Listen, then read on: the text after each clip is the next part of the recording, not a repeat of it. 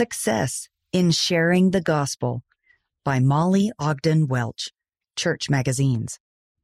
Missionary work can be as simple as love, share, invite.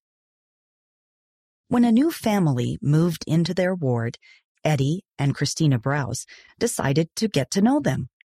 After church, Christina approached Brent Vickers and struck up a conversation. Soon, Brent's girlfriend, Jessica Espinoza, joined them. Because they both had newborn sons, Christina and Jessica instantly bonded. Eddie said, Brent is this tall guy that some people might find intimidating, but I just felt that he was such a nice guy. I remember thinking that this is someone that I really want to get to know better. As the Browse and Espinoza Vickers families became friends, they often invited each other over for dinner. One evening, Brent and Jessica explained Brent's history with the gospel. Brent had received the missionary lessons a few years prior because Jessica was already a member of the church, and though he had enjoyed meeting with the elders, he decided not to be baptized at that time. With the encouragement of Jessica and the Browse family, Brent decided to meet with the missionaries again. He progressed far enough in the missionary lessons that he and Jessica decided that they needed to be married.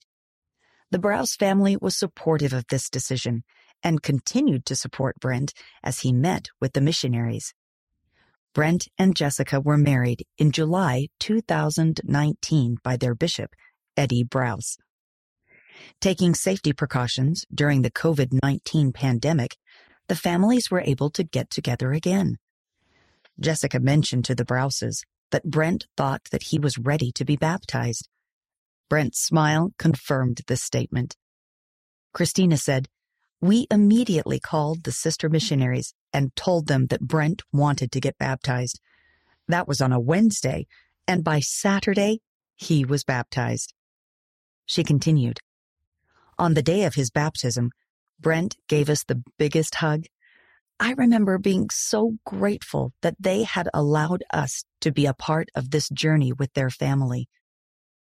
Shortly after Brent was baptized, Jessica expressed interest in going to the temple. After talking with ward leaders and participating in their ward's temple preparation class, Jessica was able to receive her endowment in the Orlando, Florida temple after COVID 19 restrictions lifted.